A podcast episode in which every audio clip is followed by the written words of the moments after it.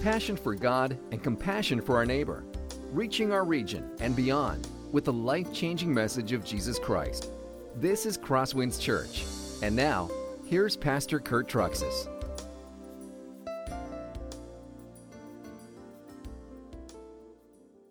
This morning, as I said, we're going to be studying the book of Jude and finishing that up. But just to give you a little forecast of what happens next week, next week we're going to start a short four week series called Vision. And what I'm going to do, as well as Pastor Jordan, is we are going to share with you for four weeks what is the elders' five year vision for Crosswind's future and we're going to show you the biblical underpinnings on why we're going to be focusing on as a church, the key things that we'll be focusing on as a church. So I encourage you to be part of that next week. Now, while we're closing up the book of Jude today, I realize as I was thinking about this, there's a number of us who have not been here either for parts of these messages a number of us are just coming in at the end of these messages, so let me just take a moment to briefly summarize what we've learned through the book of Jude, and then we'll jump into the final two verses for the grand finale of the book. Jude, by the way, is not just the name of the book, it's the name of the person who wrote this book. Jude is the half brother of Jesus Christ uh, Jude and Jesus have the same mother, which was Mary, but for Jesus, he was, a, he was conceived by the Holy Spirit. Jude, though his father was Joseph, Mary and Joseph. And we know that Jude, along with his other brothers and sisters, did not believe in Jesus while he was on earth. But after they saw Jesus die, and they met the risen Jesus, they quickly changed their opinion and began worshiping him as God. Jude, what he calls us to do in this book, he calls us to go to war. Now, that sounds like some pretty strong words, but it's not just like a random war. It's that we would fight for the faith. Because he says there are a lot of people out there who claim to be Christians, who are actually not Christians, who like to slip into the church and are trying to derail Christians in the church, trying to destroy Christians in the church. He says you need to know these things and be prepared for these things. And he says it this way in verse 3, which is his theme verse I found it necessary to appeal to you to contend for the faith. That's fight for the faith the faith that was once for all delivered to the saints. Why? Because certain men have crept in unnoticed, who long ago were designated for their condemnation. They're ungodly men who are perverting the grace of God into sensuality, and they're denying our only Lord and Master, even though they're inside the inside His church. In verse 12, he describes them like reefs, hidden reefs. And if you've ever sailed, you know that reefs, they grow up sometimes right below the surface of the waves. And a boat is sailing along, hits those reefs, and it tears the bottom of the boat out, and the boat sinks. And Jude says that's what these people want to do with you. They are hidden among you, but they're intent on destroying you. Now, after introducing us to these people, he followed this line of thinking in verses um, 6 through, or actually, yes, 5 through 16. He says this You know, if you study the way apostates worked in the past, you can see the tactics and the techniques they used in the past because it'll be the same thing they use to try and attack you and destroy you in the present. And what Jude did in that section is he went through apostates of history. We learned the way they worked. We looked at the apostate Exodus generation. We looked at the angels in heaven who fell away from God and their apostasy. We looked at Sodom and Gomorrah, who was destroyed for their sinfulness and their apostasy. We looked at Cain. We looked at Balaam. We looked at Korah. So we saw how these people worked in the past. So we could learn their techniques and strategies that they would use against us in the present, because history always repeats itself. And then we came to what was verse 17, where we were last week. And Jude stopped talking about these men and he started saying, But let me talk to you about you.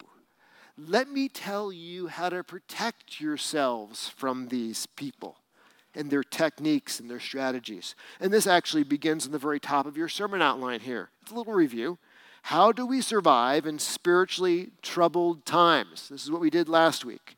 Number one, he says, we must remember the apostles told us to expect false teachers.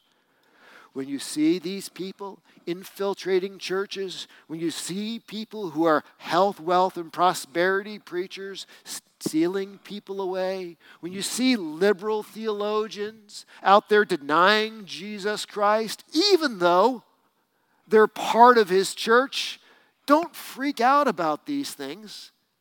Don't be surprised by them. Expect them. And last week we went through a number of verses where the apostles told us this is what will happen. It'll be this way until Christ returns with these spiritual spies, these terrorists trying to infiltrate Christ's church and destroy his church from the inside. The other thing he told us about how we can survive is we must remain in a growing relationship with God. And he gave us four things we needed to do. You remember this from last week? Number one, he says we have to build ourselves up in the faith. Keep our finger in the text. The better we know the truth, the harder it will be for people to, to deceive us away from the truth. Keep our finger in the text. Secondly, he said we have to pray.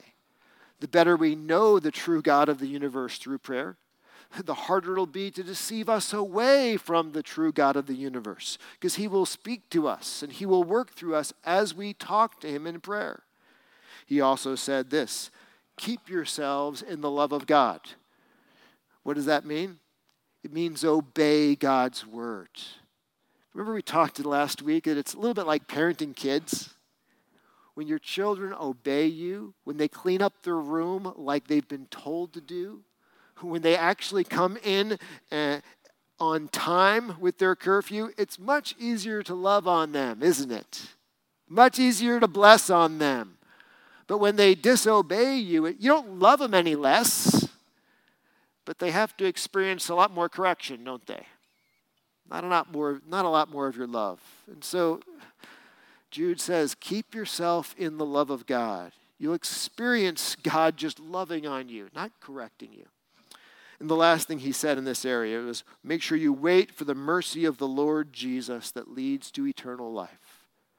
As Christians, every single day we live our life and we make our choices in our life with our eyes fixed on the day we will stand in front of Jesus. We don't live for pleasure and joy now. We live and look forward for pleasure and joy then make choices that honor Christ now, so we will be honored by Christ later. It just makes sense. So he said we have to remember the past. Then, number two, we remain in a healthy relationship with God in the present. And then he said this we must rescue those who have been led astray. And you remember he gave three different kinds of rescues at that time we talked about last week. He said, Some people out there are just spiritually confused. They've run across some uh, material by a false teacher, a spiritual terrorist. They've read it. It doesn't feel quite right to them. They're confused about it. And what we're supposed to do is show mercy to them. Don't reject them. Love on them and help them to see the truth. That sounds fair. Others, he said, though, are not confused. They've actually bought those lies. They now believe those lies. They're spiritually convinced. And for them, it's not a mercy operation. He says that's a rescue operation. It's like they've put their feet in buckets of wet cement. It hasn't hardened yet, this false belief system, but it's getting close. You try to snatch them like a piece of wood right out of the flame before they burn. not much time left. You go in to rescue them. So we went from the spiritually confused, which was mercy, the spiritually convinced, which was rescue. And then last week he said that what about the those who are committed to that false teaching?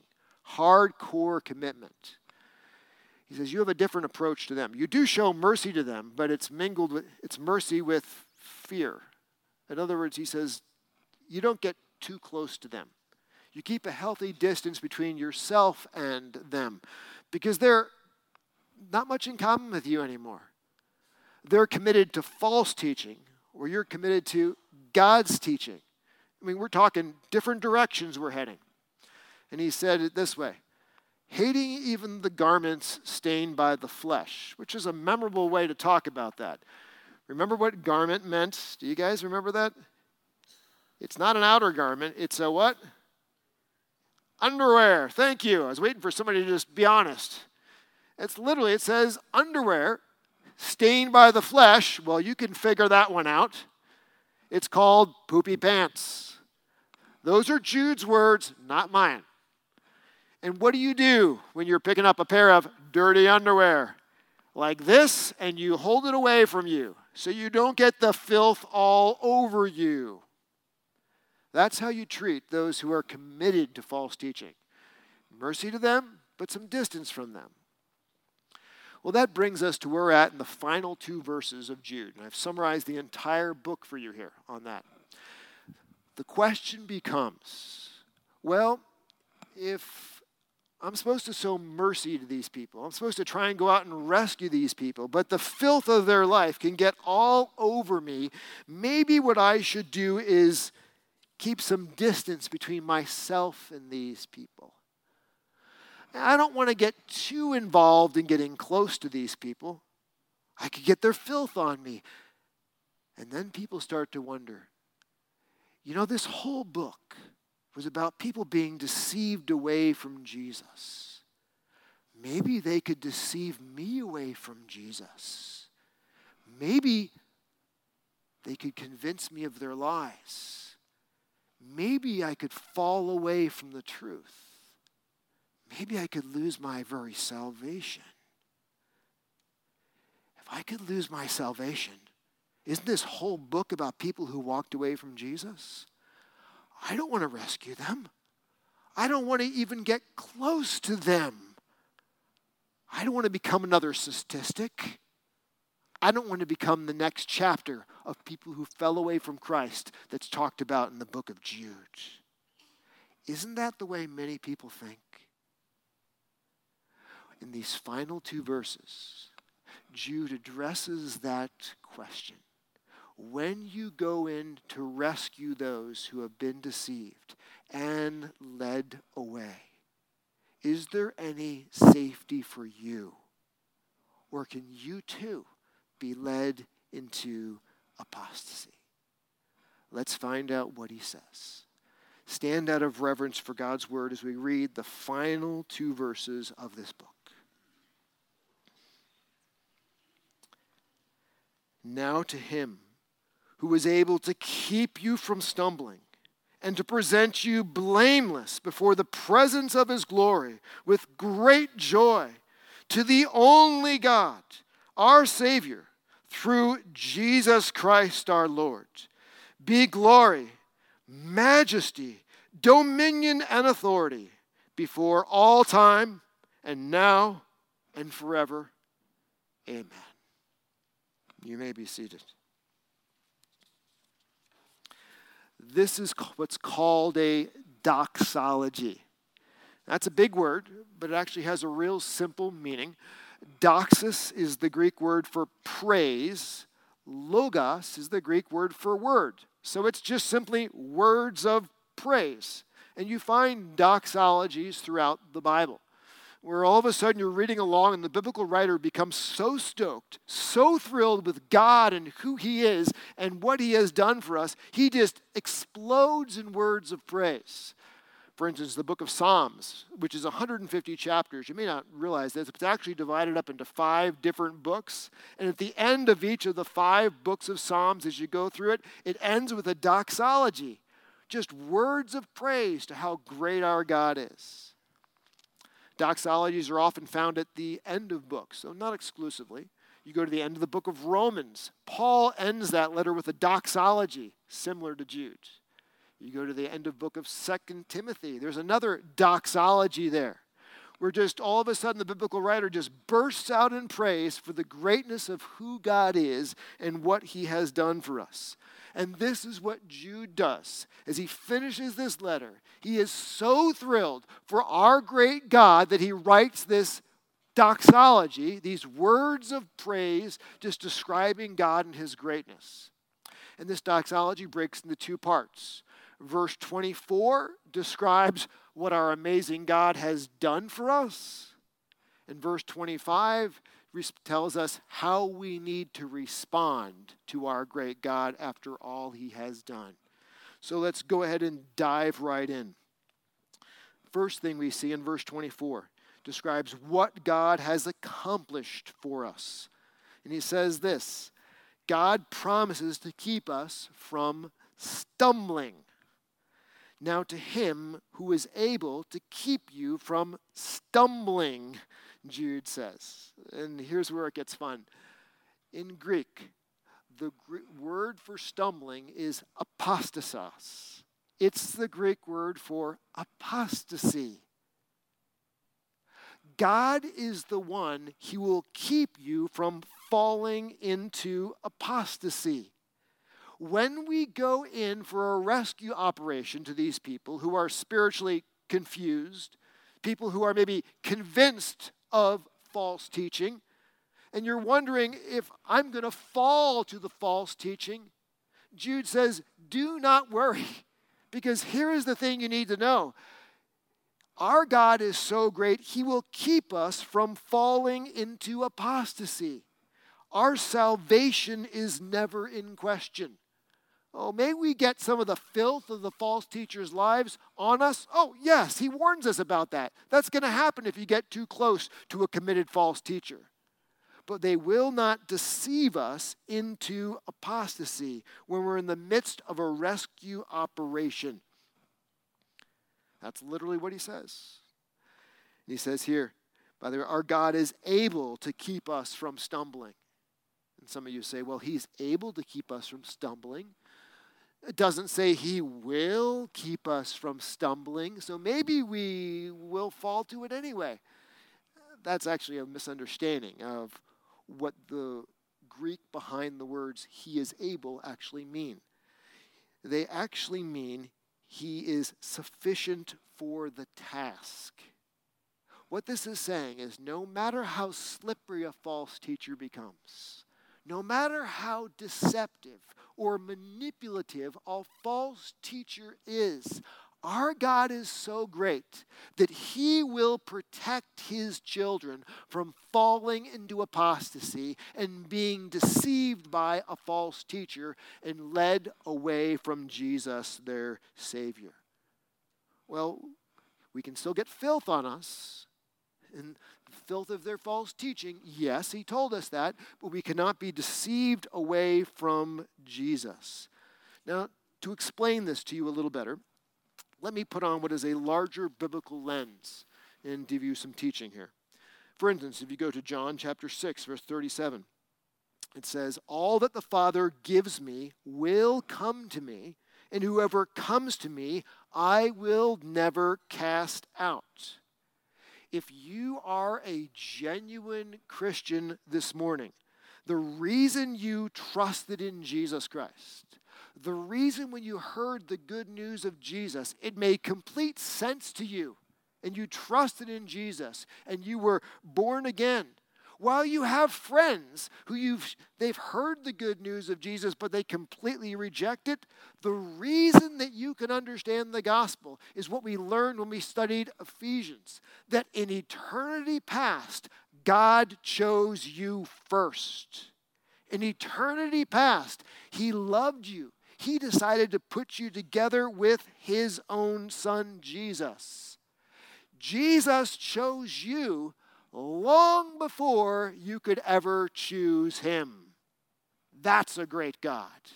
In fact, the only reason we can choose Jesus is because he chose us first. And since God is the source of our salvation, and in our salvation begins with God choosing us, he will not let a false teacher come along and deceive you and take you out of God's hand. Your salvation is secure. John 6 39. And this is the will of him who sent me, Jesus says, that I should lose nothing of all that he has given me, but raise it up on the last day. Jesus will not lose you if you have been given to Jesus by the Father.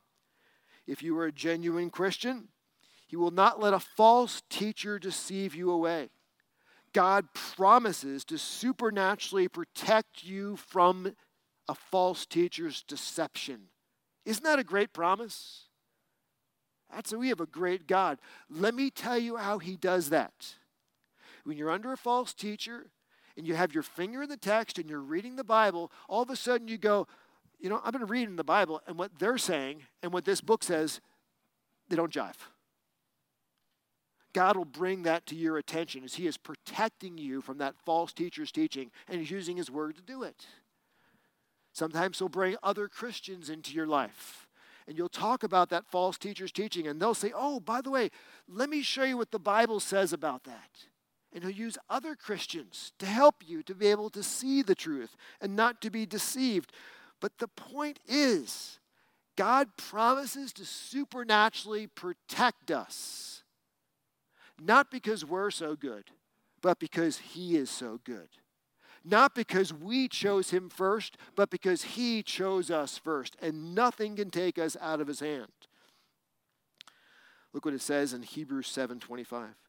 Consequently, he is able to save to the uttermost those who draw near to God through him, since he always lives to make intercession.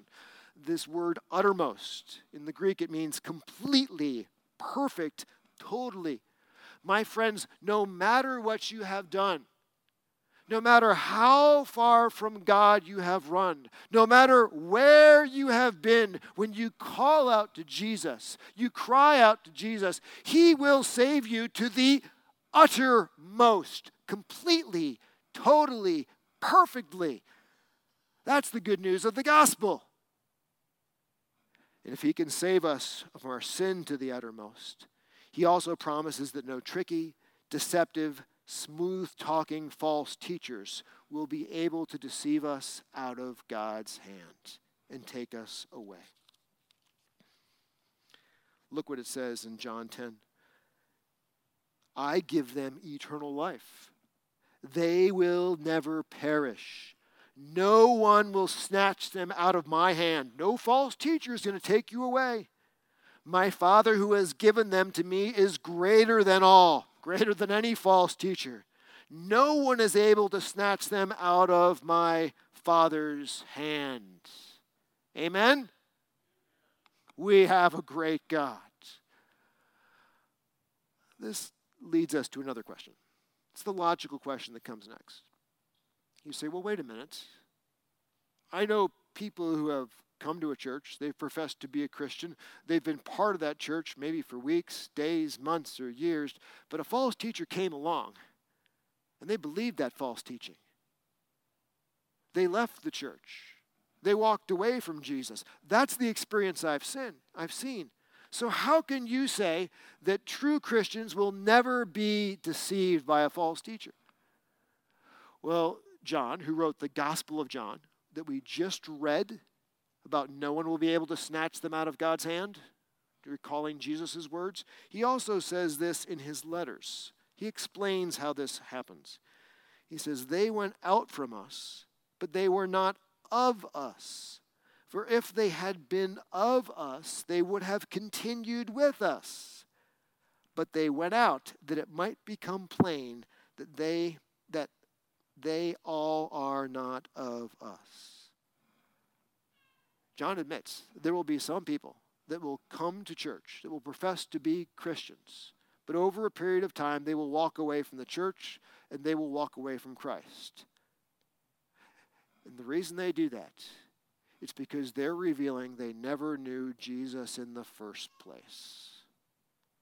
Because if they genuinely knew Jesus, the only reason you genuinely know Jesus is because Jesus chose you before you chose him. And nobody can snatch you out of God's very hand.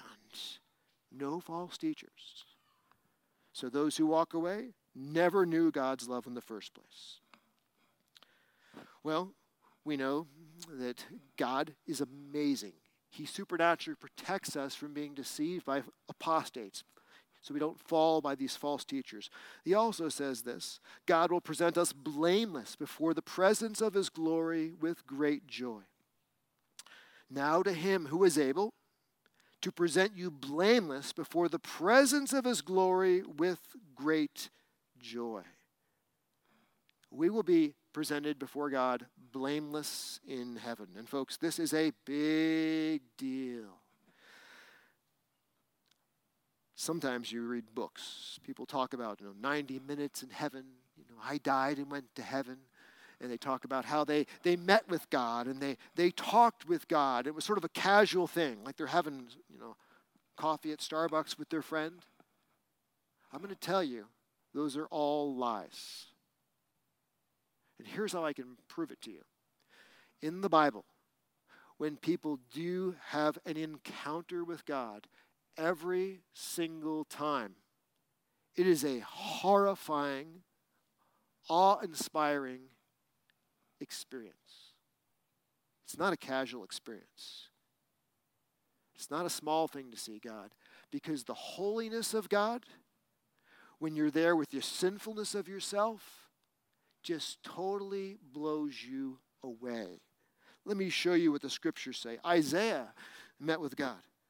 And it says, Isaiah said, Woe is me, for I am lost, for I'm a man of unclean lips. He's talking about his sin.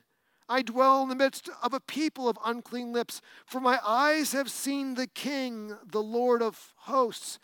Oh, it's terrible. I'm so filthy with my sin. Ezekiel he sees God in the book of Ezekiel. He falls over as if dead. then you have Peter, James, and John. Remember on the Mount of Transfiguration we studied the Gospel of Mark? What happened to them? They passed out in the midst of God's glory. John in the book of Revelation, he sees God. What's his response? Revelation 1:17. When I saw him, I fell at his feet as though dead. So the idea is that anyone of us in our natural state, if we were to see God, it would totally knock us out, blow us away because of our sinfulness and his holiness. But here it's interesting. God is so good. It's that one day we will be presented before him blameless. Now, get this we will be blameless before God. Blameless is an interesting term. It comes out of the Old Testament. It was used to describe the Old Testament sacrifices that were offered. And if you know about that, you know a sacrifice had to be perfect, without flaw in any way whatsoever. What this is saying is that God will take away all of our sinfulness. He will have to take away all of our flaws, all of the things that make us completely unacceptable to His holiness. He will take all of that away and present us before Him blameless. You know how He does that? You know who takes away all of our sinfulness? Anybody heard His name? Jesus. What a great God we have. He protects us supernaturally from being deceived by false teachers and falling into apostasy and walking away from God. And He takes away all of our sin. So one day we will be in the presence of God, the very presence of God, completely what? Blameless. We have an amazing God. And it gets better we will experience the glory of God. We'll be before the presence of His glory. What is it like to experience God's glory? My friends, it's joy. Complete and total joy and happiness. Look what it says in Psalm 16:11 about God's presence. You make known to me the path of life. In your presence there is fullness of joy. At your right hand are pleasures forevermore. One day we will be presented blameless before God. We'll experience His glory, which is complete and total joy and pleasure. Do you realize that God is the source of all joy and pleasure in this world? He radiates joy and pleasure like the sun radiates light and we will stand before him blameless because of Jesus, soaking in joy as it radiates from God like we are on a beach on a hot summer day. That, my friends, is what awaits us because of our great God and his son Jesus. Look what the psalmist says in Psalm 27 4.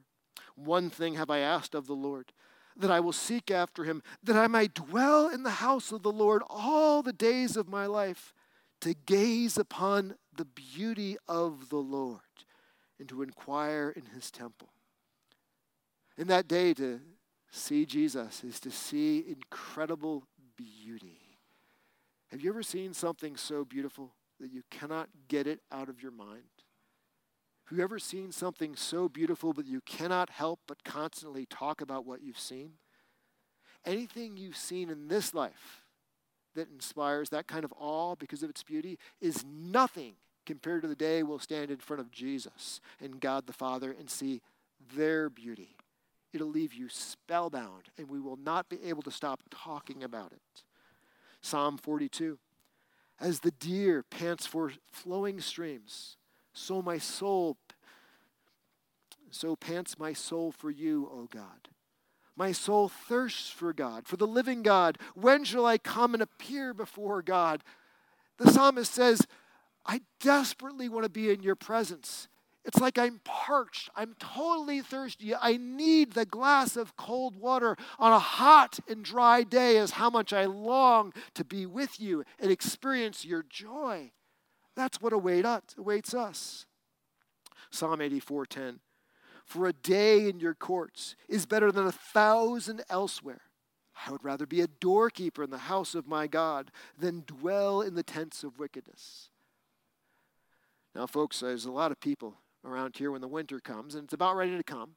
You're going to go someplace warm someplace nice. Some of you are going to Florida. Some of you are going to go to the Bahamas and say, I would take one day in the Bahamas compared to a whole winter in Spirit Lake. Well, I'll tell you what. One day in God's presence is better than a thousand in the best vacation spot you can ever find anywhere. That is how good it is. Not only will we be protected from apostasy because of our great God, not only will we be presented blameless before God, not only will we be able to experience God's incredible glory, which is in, intense and total joy, but he says this we will be filled with great joy in the presence of God, before the presence of glory with great joy. Now, I'd like to take this from a slightly different angle. I talked about our joy in God's presence in this point, let me talk about God's joy when we are there. Look what it says in Zephaniah For the Lord your God is in your midst, a mighty one who will save. He will rejoice over you with gladness. He will quiet you by his love. He will exult over you with loud singing. Folks, when God made the world, it says that the morning stars sang for joy after he created everything, all of space, everything you can see with the Hubble Space Telescope and more, this whole planet, six days. That's pretty big work, isn't it? Yet the morning stars sang for joy, but God simply said, It is good. He did not sing for joy. but the day when all of the redeemed are in heaven, when all of us are there blameless because of Jesus Christ, when God, who put us together in eternity past with his Son, sees the realization of his plan, and we're all redeemed, basking in his glory, filled with joy, what Zephaniah says that in that day, God will be so happy, he will not just say, It is good, but God himself will burst out in song, singing over you, singing over me because he is so thrilled, so glad that we have been redeemed, saved, and all of God's children have come home to where they belong. Parents, do you like it when all your kids come home? That's what it's going to feel like for God when we are all home. He'll burst out singing with joy. Do we have a good God or what? protecting us from apostasy, making us blameless before Him, enjoying His glory, which is joy and beauty. And then He sings over us because He loves us so much. And then Jude says, Now you know what God has done for you. Let me tell you how you should respond to Him. What should God receive from us? He deserves our complete allegiance. Jude says in verse 25, to the only God, our Savior through Jesus Christ. Folks, there is how many God here? There is only one God. Those who are out there saying, by the way, all different religions worship the same thing, just a different way. I just wish they would take their head and pound it into a concrete block wall to knock some sense into it. That's not what the scripture says. It says there is only one God and only one way to know God. That's through Jesus Christ, who is our Savior. Only one Savior. There's only one answer to that question. Joseph Smith and the Mormons, apostates, do not know God. Charles Russell and the Jehovah's Witnesses, apostates, do not know God. Muhammad and Islam do not know God. Only one God and one way to know Him through Jesus Christ. That's just the Bible. And something else He deserves. Oh, by the way, so that means He deserves some of our allegiance, doesn't He? He deserves it. The other thing that He deserves is He deserves to be Lord of our life. Through Jesus Christ, He says, our Lord. Lord means master. After all he has done for us, doesn't he deserve to be in charge of us? Amen? So many Christians treat Jesus like he's power windows. He's an accessory in our life. He's not an accessory, he's not a convenience.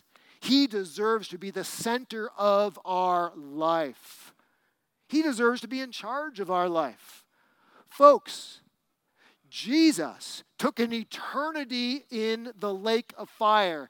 He died in your place. He suffered God's wrath that you and I deserved to make us the most blessed beings in the entire universe, to bask forever in God's glory with joy. That's not what we deserve, but that is what Jesus gives us. He deserves to be the Lord and Master who directs our choices, He directs our speech, He directs everything about us. Not an accessory. He's the center of us, is what He deserves from us. He deserves to be honored by us, this term glory. We deserved, he deserves to have his commands obeyed. And by the way, every single time there's a command in Scripture, realize he doesn't have a command that is to take away your life. Every command is intended to give you life. Did you realize that? Every single command of God for us is, is good. He deserves to be obeyed. He deserves to be well spoken of by us, which is this term majesty. Folks, I don't get a chance to watch many sports, but I end up watching my sports on YouTube. I'll just admit it. And my sports are wrestling.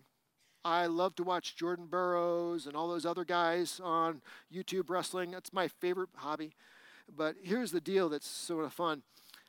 I can talk about them with amazement because they can do things I cannot do. But we have a Savior who's done something for us that nobody can do. He died for us, He saved us. How can we not constantly speak about him with love, admiration, and awe? He deserves to have his authority over us recognized. And lastly, he deserves all of this from us today and forever. Let us pray. Heavenly Father, thank you for giving us so many things we don't deserve. Thank you for protecting us supernaturally from falling to false teaching so that nothing can take us out of your hand. Thank you for presenting us in heaven for all of eternity, blameless and sin free to your Son. Thank you for giving us an eternity of basking in the radiance of your glory with great joy. Thank you for loving us so much that you sing for joy over us. Never before have you singed until your children all are home in heaven. Oh, we have such a good God. May we be a people who are loyal to you, who have you as our Lord, not as an accessory, who speak well of you at all times, because that is what you deserve. And all God's people said, Amen. This has been a presentation of Crosswinds Church. More of Pastor Kurt's sermons can be found online at crosswinds.tv. Thanks for being with us, and may God continue to enrich your life.